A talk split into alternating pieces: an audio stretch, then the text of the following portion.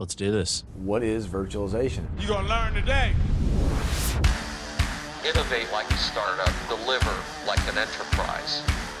I hope you're coffeeed up and ready because it's going to be a great day.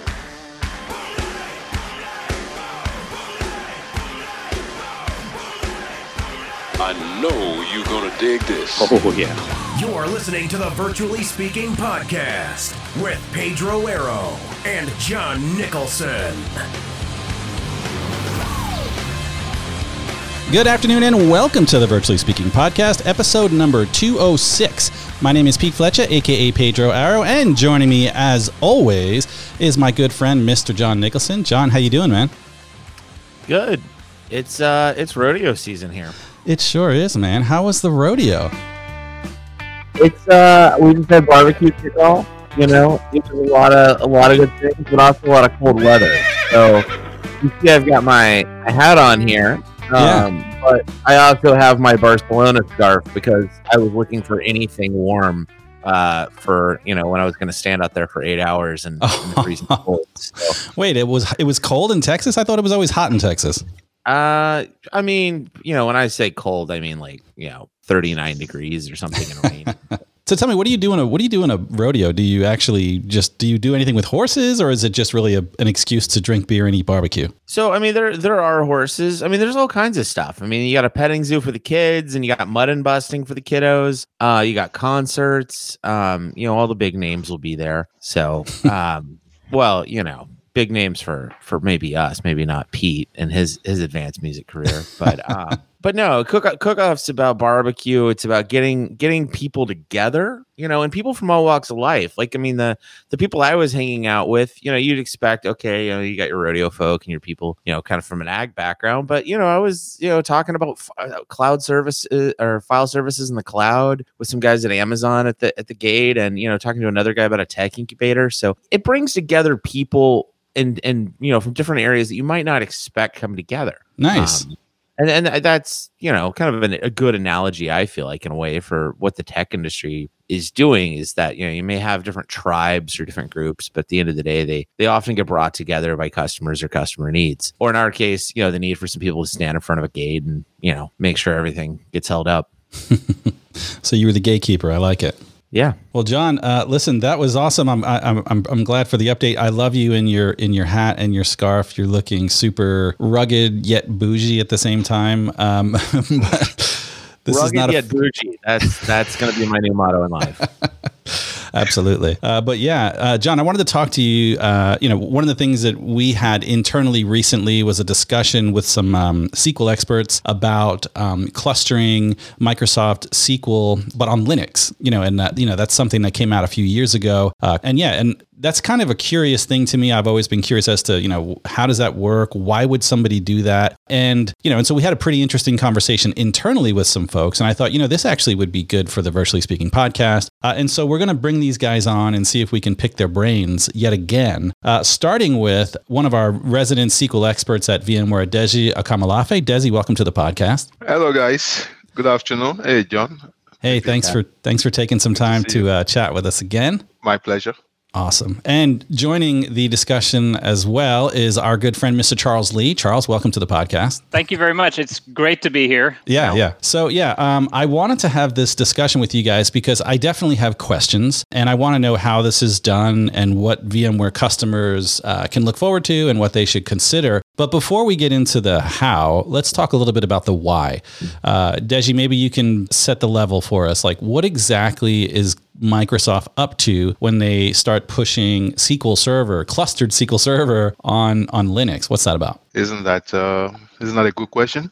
So, um, to Pete uh, and John, you, you guys know what I do at VMware. For for the audience, I uh, I work in the work workloads uh, team, the business critical applications team, and I focus primarily on Microsoft applications. Microsoft mission critical application like SQL Server. SQL Server happens to be the number one application virtualized on the vSphere platform. It's been my bread and butter since I've been at VMware. It's always been Windows. I'm a Windows guy.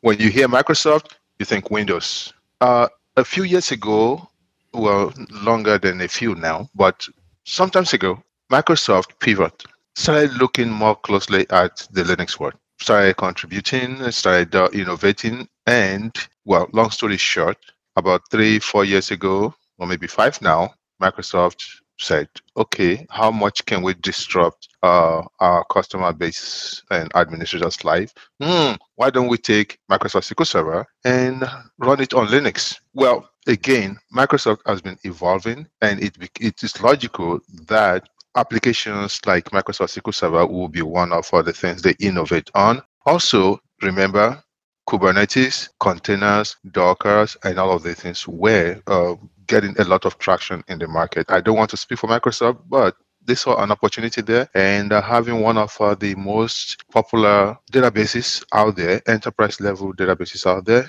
um, it makes sense that they will want to also play in that developer world in the container world in the kubernetes world i would say this is why this happened 2017 microsoft released the first uh, edition of microsoft sql server on linux and um, that's why we're here. It upended a lot of uh, traditional thinking. It upended a lot of uh, uh, administrators' uh, life. I speak for myself. I've been doing Microsoft SQL Server for decades. I don't touch Linux now. There is Microsoft SQL Server on Linux, and the traction has been uh, exponential. A lot of people are looking at it. Our customers are looking at it, and they are coming to us and saying, "Okay, how do we do this thing on Nice. this That's why we're here. Nice. Well, so I guess the you know, and we don't have to we don't have to rip apart the entire architecture. Uh, but coming from a Windows background myself, I was a consultant for many years, and I was an I was an Exchange administrator. I've done many migrations, and uh, uh, I'm very familiar with SQL, very familiar with the you know Active Directory, and I know that they are you know they're very closely related. Anything related to Exchange or SQL, uh, you know, even clustering depends on Active Directory you know, and you know, it's sort of the the the brain, if you will, for all you know business critical critical applications for Microsoft. So how do you push this on Linux? Not the long architected version, but how does that actually work for? You know, I don't. I just. I guess I'm I'm I'm missing a part. Um, yeah, um, and again, a very fair question. But uh, Pete, don't forget, uh, we've always been able to integrate Linux into Active Directory for a long time. Uh, but Microsoft went uh, beyond that. Um, they, for the ease of uh, administration, installation, configuration, and usage, they actually made Active Directory not essential Hmm. for running SQL Server on Linux. Yes, you have Samba. Yes, you have other these, these plugins where you can authenticate to to Microsoft applications in or, or authenticate from a Linux uh, machine and application to AD. For this this thing we're talking about, that is not even in consideration. So you can essentially run Microsoft SQL Server on Linux without even thinking about Active Directory. If you want to get fancy and you want to get uh, plug it in into Active, Directory, that's your choice. But for operational purposes, you you don't need it. Interesting. All right. Well, I know that there's some other pieces to this that are important that make it work, uh, and I want to lean on Charles a little bit for this uh, because I know Charles, you had a lot to do with the um, configuration of this um, this application that will essentially deploy uh, SQL Server on Linux for a VMware environment. So, Charles, maybe you can maybe set some of the groundwork for me about what this application is and what are some of the components that actually make it work. Right, absolutely. So, kind of what we did when you kind of like Deji was alluding to, like Microsoft SQL on Linux, basically what, what it's done is it's taken a product that people are very familiar with in an environment, Windows, that people are very familiar with, and basically drop them in the middle of a completely new ecosystem, which is Linux. And that brings about certain challenges. A lot of these administrators lack familiarity with Linux, how it operates, the tool set. I mean, most people are even unfamiliar or not entirely comfortable with command line interface. So what we we've done, and and this is kind of what I do. So within the team, I wear multiple hats. One of the hats, obviously, is uh, dealing with business critical applications, but I also do a lot of automation. So what we've always kind of been doing in the background is automating a lot of this stuff for our own consumption, right? If you're if you're going to do something more than two three times, why not automate it, right? So then it's easier to do and then it's easier to disseminate with other people. And this is kind of what we did with this. We've taken it one step further. So what we've done is we've basically taken both Terraform and Ansible, and we've used that to create all the orchestration required to basically deploy the infrastructure. So create the VMs, create the resource pool, create the anti-affinity rules, basically deploy the Microsoft SQL VMs according to our best practices and Microsoft best practices. And then we've also written all of the automation using Ansible to basically deploy and configure. So do all of the internal configuration inside of the VM. So installing Microsoft SQL, uh, setting up Pacemaker, setting up uh, the fencing, creating the accounts, all of that goodness. We basically do everything, and we've then taken that and we we packaged it. We provide this to to people in two different formats. So the first one is if you're more hands-on, we have a GitHub page where you can go and download the source code for both the Terraform and the Ansible components. And that, that makes it easier if you want to integrate that into your own production framework or whatever it is that you have. It's really the foundation of it. But for people that are maybe less familiar with that or don't have a framework yet, we've also created an OVA, so basically a VM, where we've put everything in it and we disseminate that also. So users that are that just want sort of like the the automatic fly-by-wire sort of experience can download an OVA, do some minimal configuration uh, of two files. So basically, what is your vCenter? What is your username? What is your password? What data center do you want this in? Details like that, and then basically deploy. And 30 minutes later, uh, if you go into your data center, you'll see you have a, a, Microsoft SQL cluster all up and running, fully configured according to best practices. So uh, the clustering is done. We uh, we use Pacemaker. We have uh, STONITH, the fencing set up. So a lot of the the really gritty details uh, are, are all taken care of and ready to consume. Well, you know, you can't just say all the details are taken care of and not expect me to, to drill into that. uh, what are First off, for for clustering, um, my vague memory of Microsoft SQL clustering, which I've tried to purge from my thoughts, but um, you have always on availability groups, which is kind of a scale out style cluster. You make a full second copy, which is the more modern. You know, if there's any corruption or issues, you've got a clean failover copy. Then you've got what I like to call, but some SQL aficionados will get angry at me, I guess. Uh, FCI, or previously known as MSCS, that's the the legacy clustering that operates off of shared storage, be that shared iSCSI, SMB, or apparently NFS, as I'm reading the Microsoft documents. So it looks like you guys, which one did you guys choose and kind of why? Uh, that's a very good question. And by the way, John, uh, don't come for my job. Sorry. Um, so, yeah, um, traditionally, uh, before 2017, when there was nothing Linux, uh, Microsoft has clustering, uh, Windows Server failover clustering, which we used to call MSCS, Microsoft Clustering Service, up to 2008. Uh, starting with uh, SQL 2012, the name changed and the branding changed. You have what they call Always On, the marketing name for clustering SQL Server. And be, be, behind that, you have FCI failover clustering instance, and you have uh, uh, availability group. For us, for any customer running on vSphere, running SQL Server on vSphere, we don't care what those names are. Two things are important. One is that the FCI, the failover clustering instance, which John calls legacy. Sorry, uh, that's some fighting words there. uh, so uh, the FCI. You will agree CCR is legacy. CCR is legacy. Uh, okay, um, now you're talking a change to me. All right, yeah, uh, Pete, we'll get him. but anyway, so for the FCI, the the thing, the only thing you need to know um, about it on a vSphere platform is that all the nodes participating in that cluster share the same disk, shared disk for the transaction log, MDB, except for the OS volume. Um, when you want to do that on vSphere up to a certain version of vSphere, we'll ask you to go use what we call um, raw device mapping, but we won't get into that for the purpose of this discussion. Then there is the availability group. The availability group uh, gives you a configuration where the nodes don't share anything. Uh, they don't share the storage. They are all independent nodes, all just clustered and riding on Windows Server failover clustering. The common thing is whichever of these you use, you still have WSFC Windows Server failover clustering behind the scene. Okay. Um, for on, on vSphere, again, you can do either that was before 2017.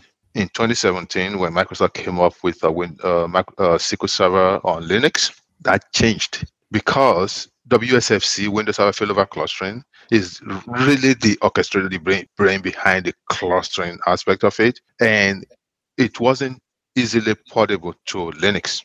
So Microsoft looked out there and said, okay, what's out there? What how do people do clustering on Linux? Of course, you have Pacemaker, you have Corosync, and then you have what you call shoot the other node in the head, STONITH, which uh, just simply says if you can reach the other node in this cluster, just knock it. Assume that it's dead. Okay. Uh, for for that piece, you will rely on the platform that you are using to create the to to create the fencing. So there is a fencing agent depending on which on Red Hat, on IBM, on uh, whatever you're using. On vSphere, VMware has the VMware fencing agent. There are two versions of it where we'll get into that. So these these components, these external co- dependencies or components, replace the orchestration provided by WSFC in the Windows world. Okay. This is how we are able to achieve clustering and high availability for Microsoft SQL Server on Linux on the in the Linux world. Okay. Okay, so no no shared LUN required. Uh, no, you know, shared disk or shared SMB share. For AG for availability group.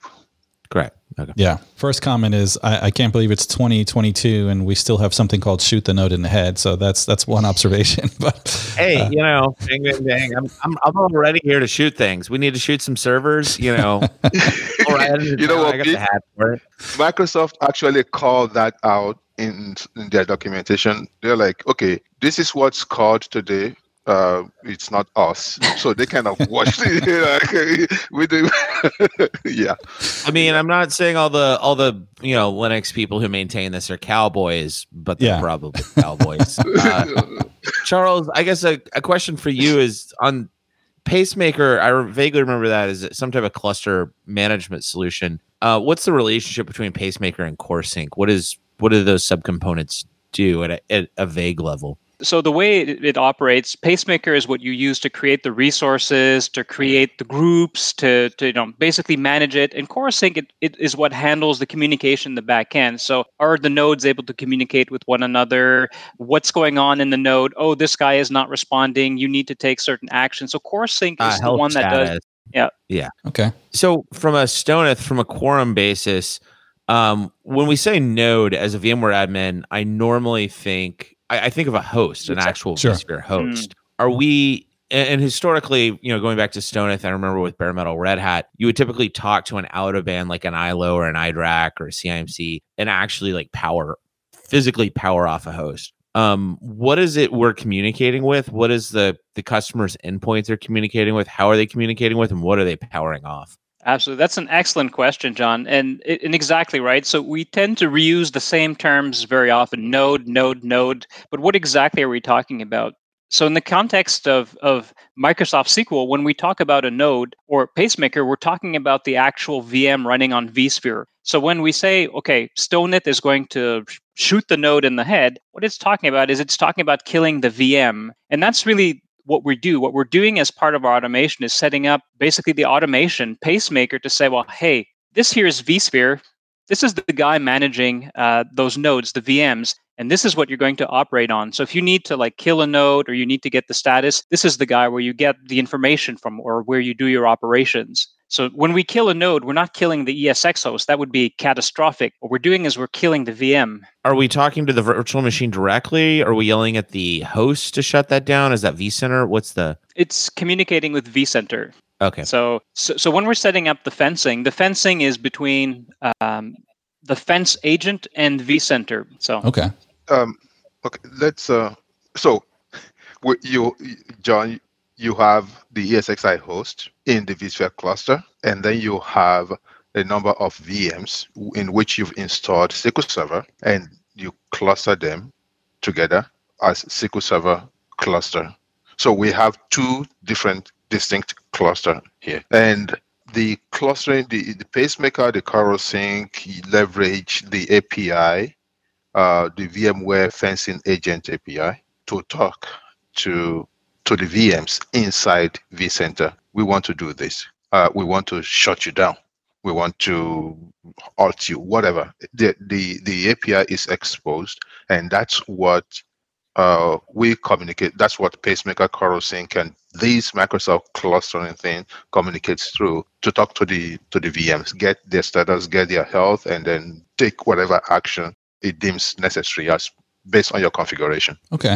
So is this an active passive configuration by default? Is one of these only acknowledging rights initially and then you do a failover? Okay, so yeah, uh, that's another valid question. Um, you you will hear things like uh, active active configuration uh, when people talk about SQL Server or even Exchange Server. Mm, there really isn't any such thing. Uh, it's one node is always the primary or active uh, transaction is happening only on one. Uh, depending on the configuration you choose, uh, if you have what you call, so okay, let me back up a little bit. You have a cluster of SQL Server. Let's say you have three nodes, three VMs. Okay, uh, for a particular database, okay, one of those VMs will be the one that has the active copy of that database. Now, it's possible that you have multiple databases and a subset of those databases are active on one and active on the other and active on the other right It sounds like So- virtual machines running inside of hosts, but at a whole nother level of abstraction. Like this is yes you know, you, you Yes. basically have the, the the databases are effectual like virtual machines getting vmotioned or HA Uh, around. uh, uh, uh, exactly So Availability in- all the way down. Oh, Yes, for for the uh, appliance, uh, the the automation uh, that we just we're talking about here, choosing the AG option, the availability group option, that was a conscious decision uh, because AG is what actually gives you the most protection uh, because it doesn't share anything. Yep. With FCI, you have a single point of failure, which is the shared disk. If that shared disk is not available, none of the nodes can do anything. So this is why Microsoft invented or, or ported what used to be DAG from Ex- Exchange into SQL, and now we have availability group where nothing is shared. So this is why in our in our uh, implementation and what we are releasing to the public, we've chosen to do the uh, availability group option to maximize availability. So when anything happens to a VM or a database inside a VM that's clustered, that database fails over to another node in that cluster. Okay, it's just like your HA, uh, vSphere HA uh, host is not available. We power on the VM on the on another host. It's the same thing with this database uh, and in this configuration. I hope that is a little bit clearer. Sure. Yeah. yeah, no. I, I think we've we've probably gone deeper into clustering than I originally Yeah. intended. But you know, uh, hopefully we all learned a little bit about SQL along the way. So from a use case basis, I think back to some of the greatest availability challenges I ever had as an architect would be I'm going to build this highly resilient, you know, VDI that's N plus four cluster. And then it's like, oh, the composer service needs a SQL server and no one wants to deploy a SQL cluster.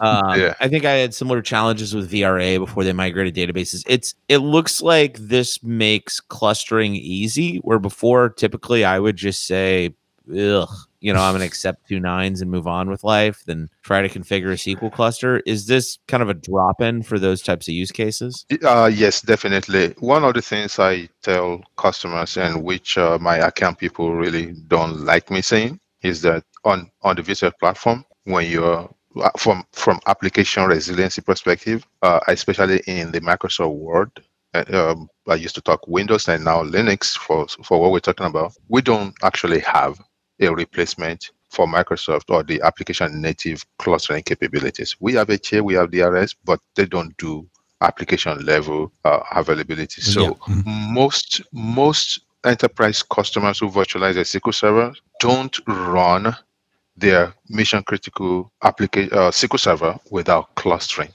Sure. ever.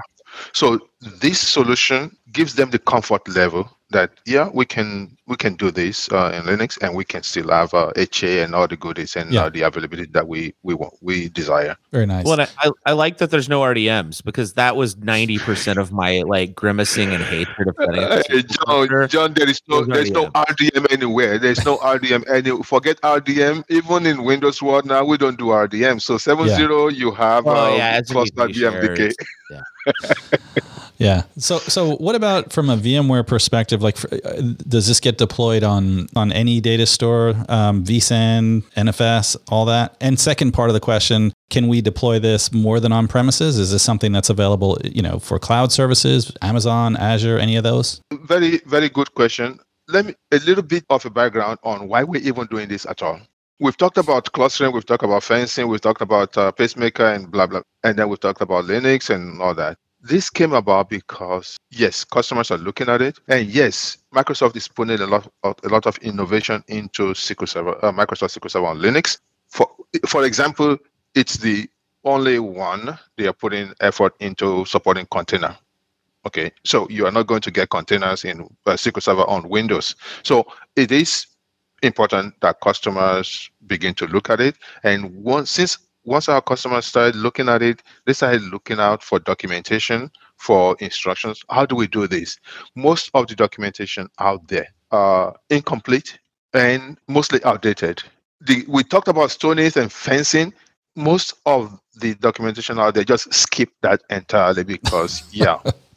so when I came to Charles and uh, Mark, our colleague uh, Mark Chu, I like okay, I've been I've been doing this now for trying to get this operational and see what I can release out there for over a year. Um, I don't want to repeat or regurgitate this documentation. What if I just what if you just create something that makes this make this easier in in a repeatable fashion for customers to be able to just plug it in, do it, and and and go. What Charles and Mark came up with it cuts across all vSphere platform.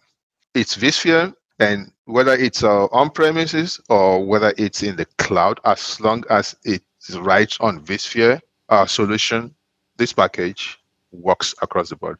Uh, I will let uh, Charles uh, talk more about that. Yeah, No, I mean that that's exactly spot on. We're, we're pretty we're pretty agnostic in terms of of the infrastructure. If it's a vSphere API, we'll talk to it. If it's storage or or a port group, that's all we really care about. How that's actually actualized under the hood, honestly, we we don't really care. So we've been successful in deploying this, of course, on on vSAN. On vSAN, we've done this on on local storage. We've tried with NFS. You know, the caveat there is you have to have a sufficient level of performance. So you know, um, we had attempted the the on a very poorly performing NFS with predictable results. But in in theory, anything you know, as long as it's storage, compute, and networking, and it's a vSphere endpoint, that should be enough to be able to deploy this, right? And uh, And yeah, vSphere, how far back are, are we talking for support? Uh, not support, but in general, how far have you tested? how far have we dared to test?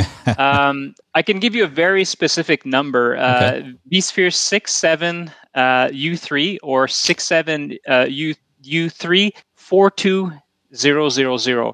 And the reason why is that specific build uh, had some enhancements in terms of supporting, supporting the Ubuntu uh, Linux. Ah, Prior to that, customization would not always work as expected. Hmm. Uh, so we are using an Ubuntu uh, VM for the Microsoft SQL nodes. So we, we discovered very quickly that if we went too far back, like 6.7 U2, it wouldn't customize properly and then we would run into problems. So that's kind of uh, where we, we put the line in the sand and we've documented that also. So on, on the um, GitHub repository or in, in the notes, it kind of points, well, this is kind of your, your viable starting point, which is reasonable. yeah, sure. Wait, it, you you did regression testing on a GitHub project? What what is well, you know, Deji is really, I mean, Deji is fantastic at, at like pushing things to the limit, right? So we did this and we tested this on, on vSphere 7, 7.0 going up to um, up to 7 U3. But Deji was testing this on 6.7 U1 and he's running into problems, testing on NFS.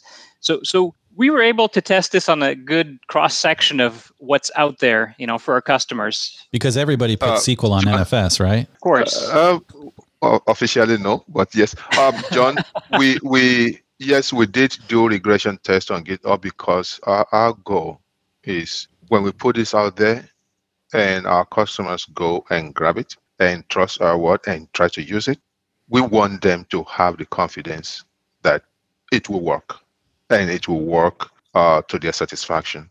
So yes, we we did break a lot of uh, a lot of glass to get this out there. Nice. Well, yeah. So um, I don't want to take too much time. Uh, it seems like a pretty pretty straightforward solution, and I'm going to leave links on the show notes page to the GitHub. Um, uh, I know Deji wrote a really lengthy blog on this um, that was really helpful. Um, but you know, what if somebody wants to get started on this? Aside from the GitHub, is, is that the only place to go to get this, or, or how do people get their hands on this? So, so the really the- blog article that Deji wrote is a really good description of what it is, what it does, the why, and and you know all of that sort of information. And he links to the GitHub page that we have. On that GitHub page, that's where you have both flavors. So source code, I want to kind of do this myself, and I, I like to follow instructions. or we also have a download link to the OVA with instructions on how to use that as well. So for now, everything is hosted on the GitHub page. And as we're kind of, I mean, because this for us is really kind of a grassroots project. We started from, hey, let's try this and let's try, you know, and as we're evolving, we're, we're polishing it off and making it better. So for now, the starting point is really our GitHub page. Okay. Okay. I guess my last question is um, where do you see driving a lot of the adoption? When I see Linux and the tooling that you're talking about, I, I just think to continuous integration, continuous test, um, you know, kind of the DevOps type stuff. Is that where you're seeing the Linux on SQL? Is it people who are just too cheap to buy a Windows license? Um, where, where are you seeing the the customer interest in this adoption? Is this people who are just Linux or die, or what? Who's consuming this? Uh, good question, John. Uh, since we will work for the same, we all work for the same company. You you know this as much as I do. Uh, we do what our customers want. We, we we give them what makes them successful. We meet them where they are. And uh, for the past five six years, Microsoft has been pushing uh, the limits in what they do in the Linux world, um, in, in the enterprises. Our customers are becoming aware. I mentioned earlier that Microsoft flat out last year just said, oh, container in Windows, on uh, SQL on Windows, not doing. They just yanked it. They discontinued it. Containers on Microsoft on Linux on, on uh, Microsoft SQL. You want that? You have to go get Microsoft SQL Server on Linux. Yeah. And that is what our customers have been saying. And we want them being the number one platform where you have virtualized SQL Server, Microsoft SQL Server out there today. We want them to be comfortable to be successful in doing whatever it is that they deem necessary to make their business successful. This is why we are doing this. Whatever they use it for, however they use it, we just want to meet them there and make sure that they're able to do it. That is the whole essence of this uh, package. I like it. Well said. Yeah, that makes sense. Yeah, I mean, there's a need for it. So, uh, you know, there's a lot of a lot of shops out there that are Linux shops, and uh, you know, I think you know the the big questions uh, that most folks would have had, and I'm, and I've seen I've seen this uh, discussed in other blogs as well as yours. Is you know, if in fact I choose Linux, are there limitations to doing this to doing SQL Server on Linux? And um, I know there's versions, and there's uh, anything that you deploy needs a little bit of uh, due diligence and studying, but it seems like overall, with the help of these other software components, uh, STONITH and, and and and what have you, it seems as though we've got this uh, clustering piece uh, and failover piece, uh, high availability piece that complements the Linux environments uh, to make SQL actually happen on Linux. So uh, it seems like a viable solution, and I love the fact that VMware customers now, instead of having to figure this out themselves can just go and actually get a really good starting point. You know of course put it out there run it deploy it uh, and then maybe start to validate it and test it so you can get it into production. So uh, I, I think this is a fantastic uh, really good starting point for for customers interested in sql on linux. So gentlemen thank you so much for joining this uh, this episode of virtually speaking. Any closing thoughts before we before we land this plane Yeah, uh, th- John, Pete, thank you for for doing this. Uh, last words from me. eh, my um, Charles mentioned the fact that all you need to do if you get the OVA is just plug into uh, information into two files and you're done. All, all we need to know is what you want us to do, how many nodes you want, what the IP addresses are, and all that. As to limitations, we really don't have any. Every one of our best practices uh, document for Microsoft applications mirror whatever Microsoft support, and because we want to put the customer in compliance with uh, the application vendors, we have for the SQL for the AG, there is no limitation on the number.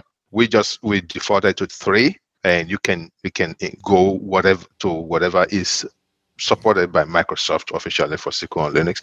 And our recommendation or, or the plea, what I'm trying to get out there as a message is please go take a look at this. You do not need to plod through humongous pages of um, documentation anymore. This is very concise. This gives you a very repeatable, easy, reusable deployment platform where you can stand up Microsoft SQL on Linux cluster in under 30 minutes, however many nodes uh, you want. And please do give us your uh, feedback. We are we are polishing the deployment. The next iteration of this will be will, be much more improved than uh, what what's out there today. But this works and it works well. So please give it a try and give us your feedback. Yeah. I mean, if, if ever you wanted to see what this is supposed to look like in, in production or how, how this should even look, which is half the battle, right? If, if it's the first time that you're tackling this and you've never deployed SQL on Linux, uh, it's it's very con- it's confusing, right? What am I looking for? What what does good look like? And and this gives people a tool so you can deploy it, you can look at it, you can touch it, you can see what are the results of the commands, and that gives you confidence. Okay, this is what this should look like in production or in my environment. So if you want to use that or if you want to create your own automation, at least you have a blueprint of, of what the cake looks like. If you want to tweak the recipe, then you're good to go because at least you know what a cake looks like. Yeah, fair enough. Yeah. I like it. I like it. All right, gentlemen, that music tells me it's time to go. So if you want to get in touch with us, send us an email at podcast at vmware.com. You can subscribe to us on your podcast app of choice by searching Virtually Speaking Podcast. You can catch this in all episodes at vspeakingpodcast.com. A big thanks to Charles and Deji for joining us this week. We're back next week, but until then, bye for now. Gentlemen, thank you so much for joining. That was fun. Yep. Third time's the charm.